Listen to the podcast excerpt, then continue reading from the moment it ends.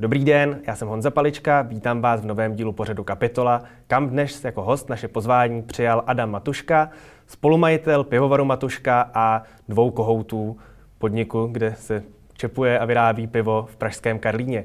Adame, dobrý den, děkuji, že jste přijal naše pozvání, aspoň takto virtuální cestou. Dobrý den, děkuji za pozvání.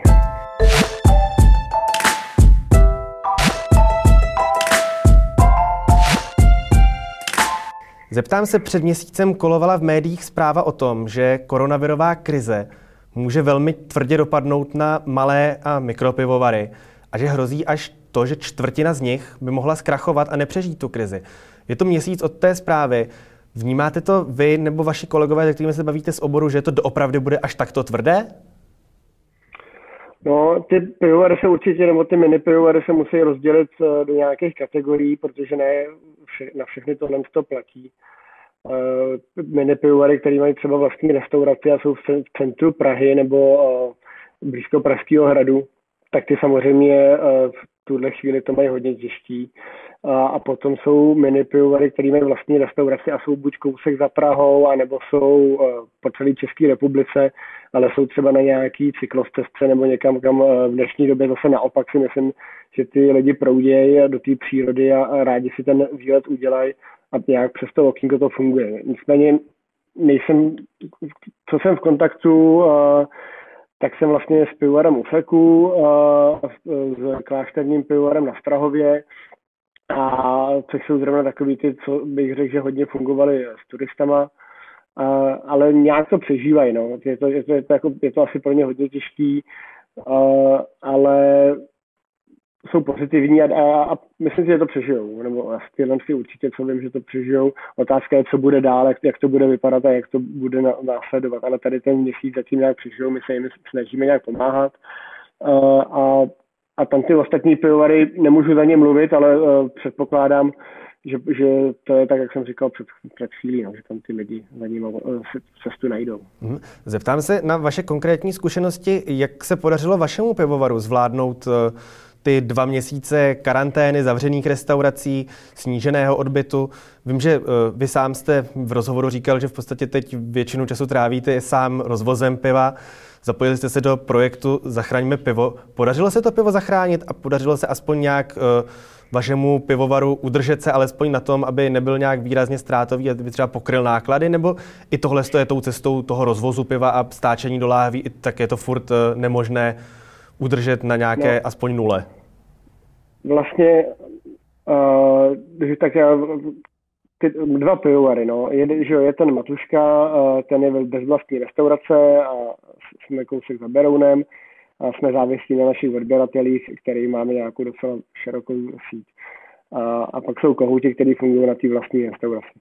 E, tak Matuška, ten první týden, ten byl hodně krutý, vlastně od toho zavření, tam, tam to kleslo 80%, e, co se týče kohoutů, tak ty byly zavřený, protože ten funguje hmm. jako vlastně restaurace, takže tam to bylo úplně. Uh, a pak Matuška jsme rozdělili ten prodej po těch domech, to nám hodně pomohlo, to bylo doopravdy fajn, to zachránit bylo, fakt, fakt, to, fakt to pomáhalo. Uh, za prý, že byla nějaká práce, byla práce pro lidi a, a i trochu finančně, ale musím říct, že třeba to tam bylo furt pokles do 70%. A, a ale byla ta práce, no. nemuseli jsme prostě jako sedět doma.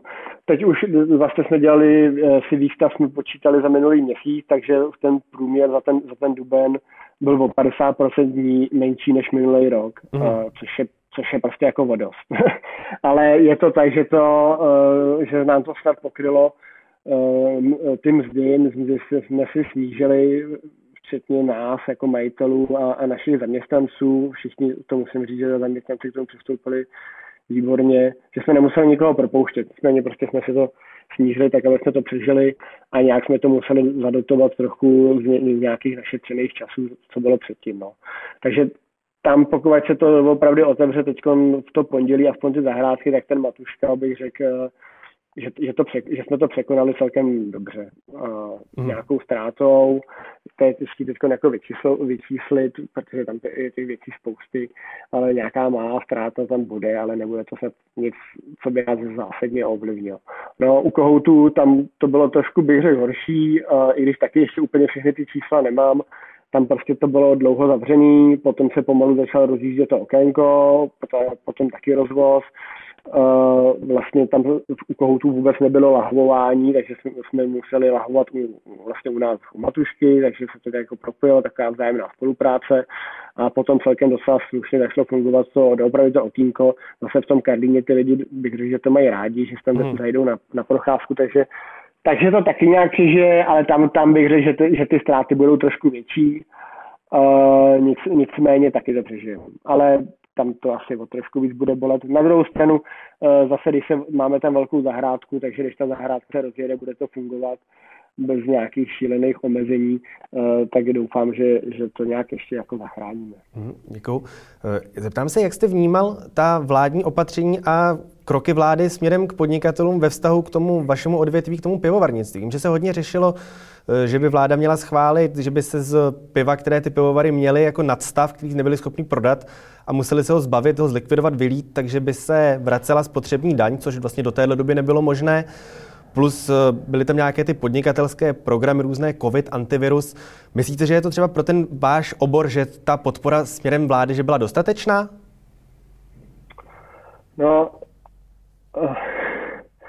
to je taky těžký. Jo. Uh, spotřební daň, tak my máme ještě menší trošku spotřební daň, než mají velký pivovary.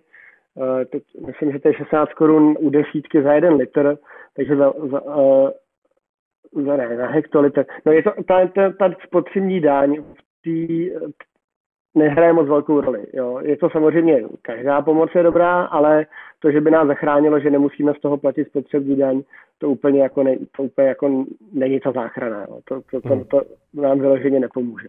Další věc je, já teda nevím, my jsme pivo za, naštěstí vylejvat nemuseli, jo. ani jeden pivovar.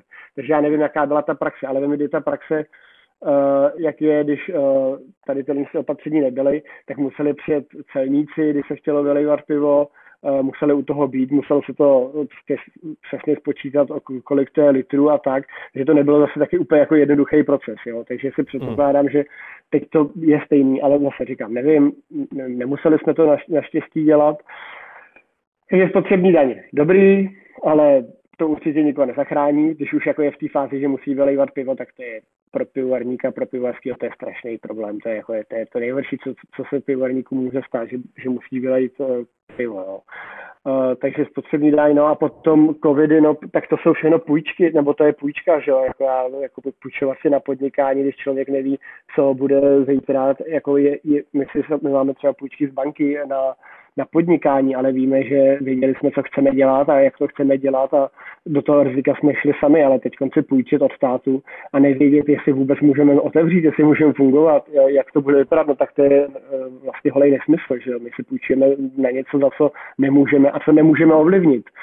Tím pádem, eh, pokud si člověk teď půjčí peníze a pak je někdy musí splatit, ale třeba mu stát řekne, že nemůže ten podnik otevřít, no tak to je, to jsme jako v cizích rukou, takže do toho jsme, do toho jsme nešli, i když musím říct, že jako pivovar vlastně jsme e, požádali úplně v tom prvním týdnu, my jsme se doopravdy báli, co bude, a dosud tam nepřišla teda odpověď ani, jo, takže uh, úplně, uh, takže nevím, jak to, ale říkám, to zase to bylo takový jako jeden, dva dny, kdy jsme si říkali, Ježíš Mara, to se bude dít, jo, najednou, no, prostě když jedete na 100% a po deseti letech vám prostě najednou jste na nule z ničeho nic, tak člověk jako z toho je šišatý. Hmm. Uh, takže do té půjčky jsme stejně nešli. A my, a ani by do toho nešli kohouti, ani by do toho nešel podle mě, nebo nešel Matuška, protože prostě půjčovat si na něco, co ne, není člověk schopný ovlivnit, to je podle mě holý nesmysl.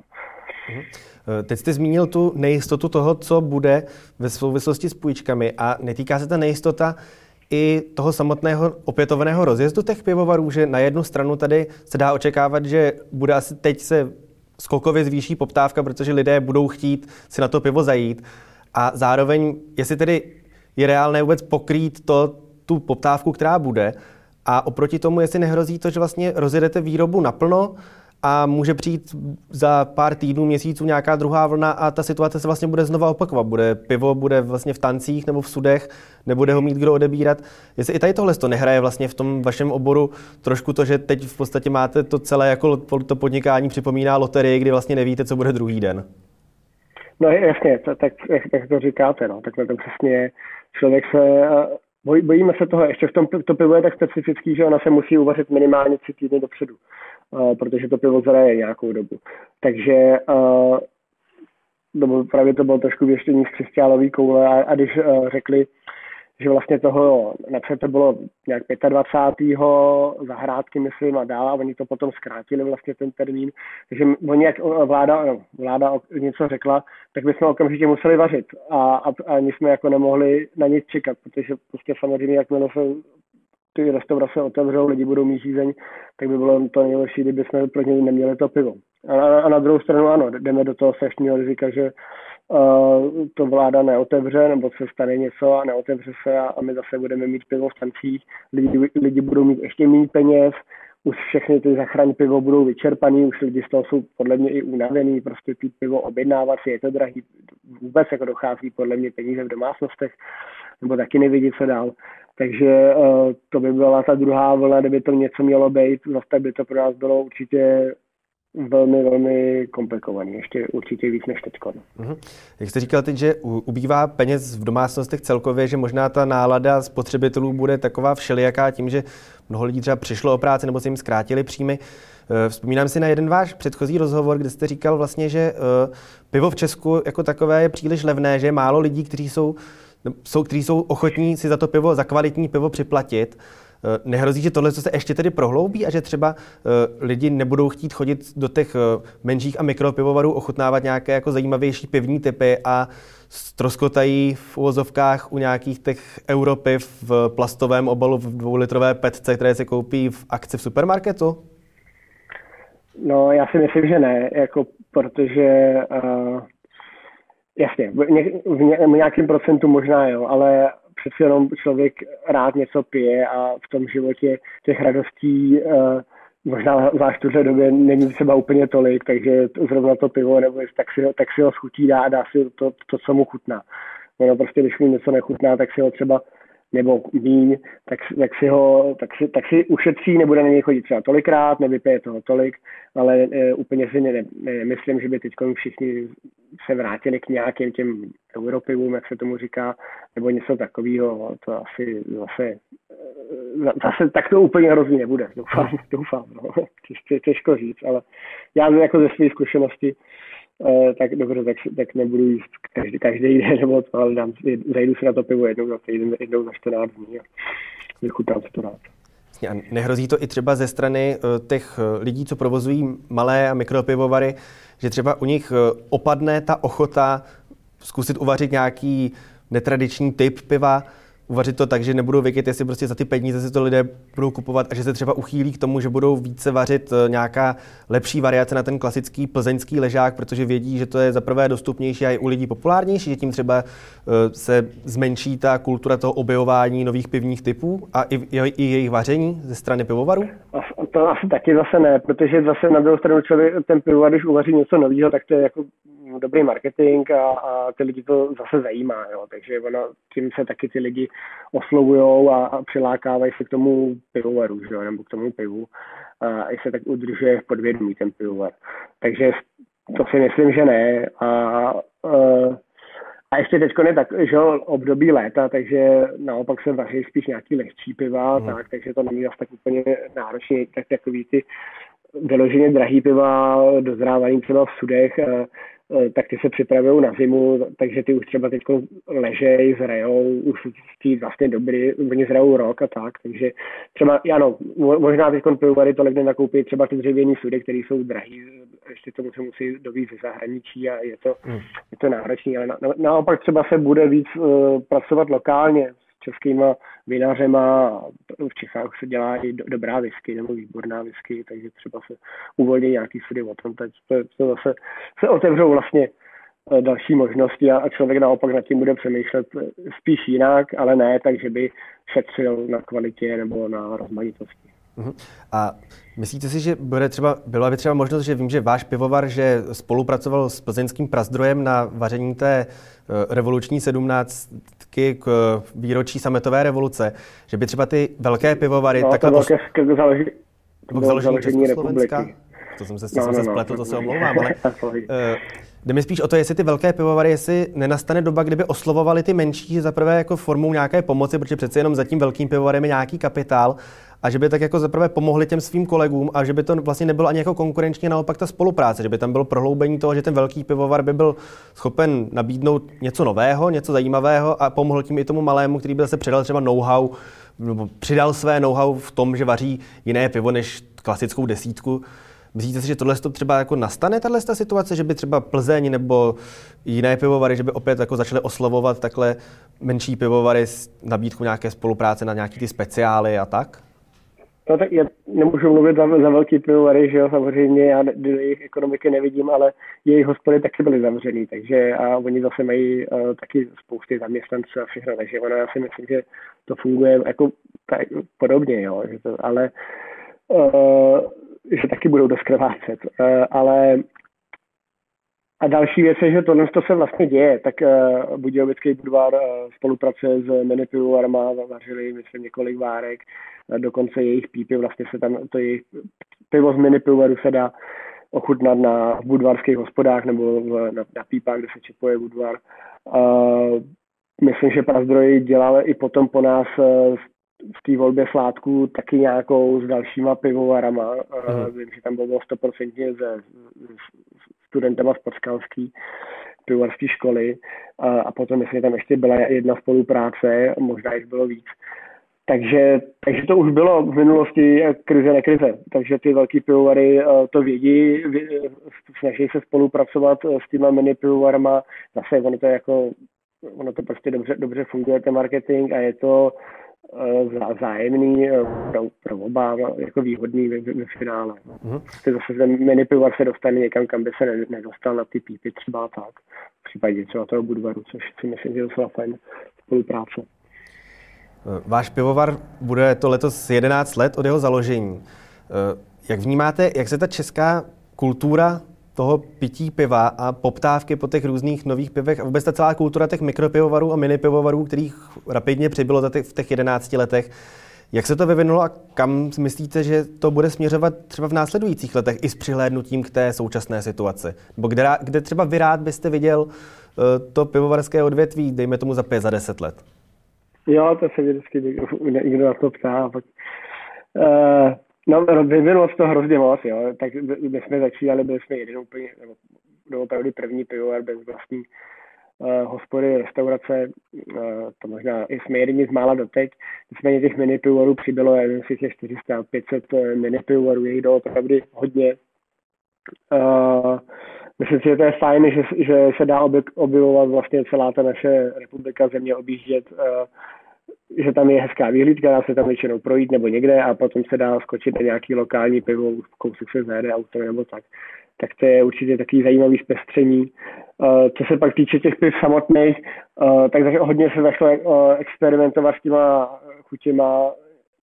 Já jsem, nebo náš pivovar, byl jeden z prvních, který tady začali vařit ty jako ale, vlastně vlastně kvašený piva a, a takže někdo nás považoval nebo považuje za nějaký jako průkopníky, ale se prostě vařili to, co nám chutná. A teď uh, ty některý jsou jako hodně už docela crazy, jo? Ty, ty, co, co se všechno uh, míchá do piva a, a, a dělá. A, což nemyslím že, špatně, jenom já nejsem na to úplně tak uh, možná odvážný. A, ale jsem rád, že to vlastně některé pivovary dělají, protože ty chutě někdy jsou zajímavý a velmi dobrý a je to jako ta škála, ta pestrost, co se všechno s pivem dá dělat, se vlastně stává neomezenou. Jo? Teď to, co si před deseti lety nikdo nedokázal představit, to, co se vlastně teď bude dít a jak se, jak se s pivem zachází v pozitivním slova smyslu. No, nicméně já si pořád myslím, že eh, se to bude vracet k té pitelnosti stáčívat a, a, a ty pivovary, které vlastně dělají uh, různý experimenty se, všem možným, tak stejně v té nabídce mají třeba desítku, dvanáctku, po případně nějaký lehký ale uh, uh, nějakého IPA a, a American Pale Ale, jako který se pije celkem už dneska bych řekl standardně.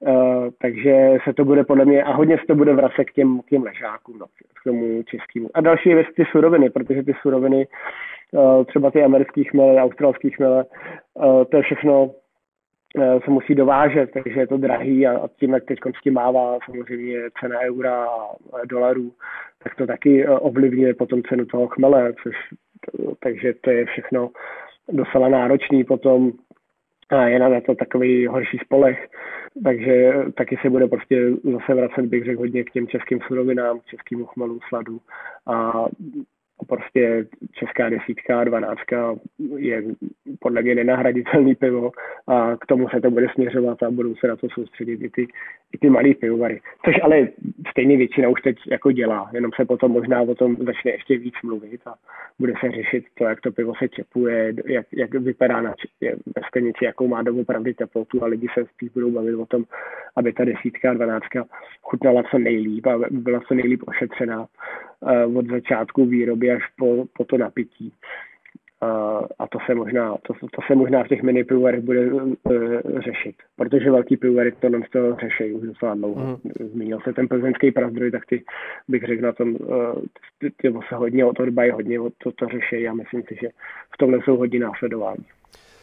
Zmiňoval jste teď ten větší obrat k těm českým surovinám. A to je vlastně další věc v souvislosti s tou koronavirovou krizí, že bylo hodně zpráv o tom, že ubylo lidí, kteří by například šli na ty klasické chmelové brigády nebo eh, pečovat o ten chmel. Eh, nevnímáte tohle i taky třeba, že by vlastně tím, že se všichni obrátí na tu českou surovinu, tak s tím, že vlastně ubylo těch lidí, kteří o ní pečují, kteří jako jsou schopni to produkovat, že jí třeba bude málo, nehrozí to, že by to chmele byl vlastně nedostatek a člověk by z něj chtěl vařit a nebyl by?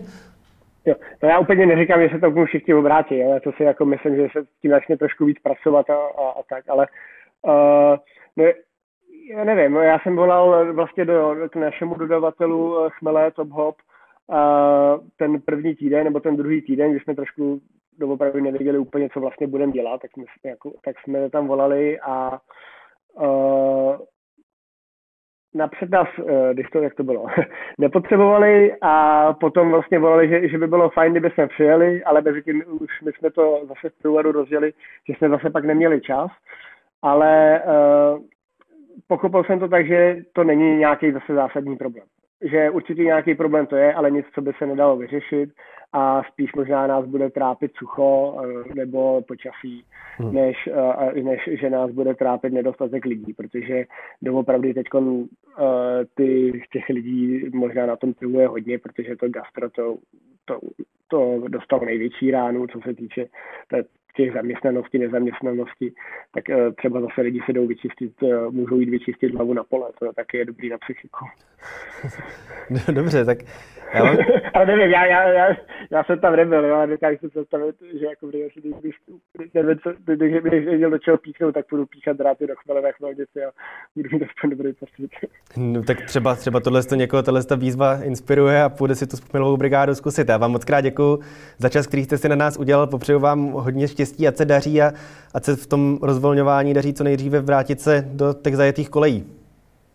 Já vám děkuji za rozhovor a dejbu štěstí všem. Dejbu štěstí, přesně tak, děkuji. Díky, nashledanou.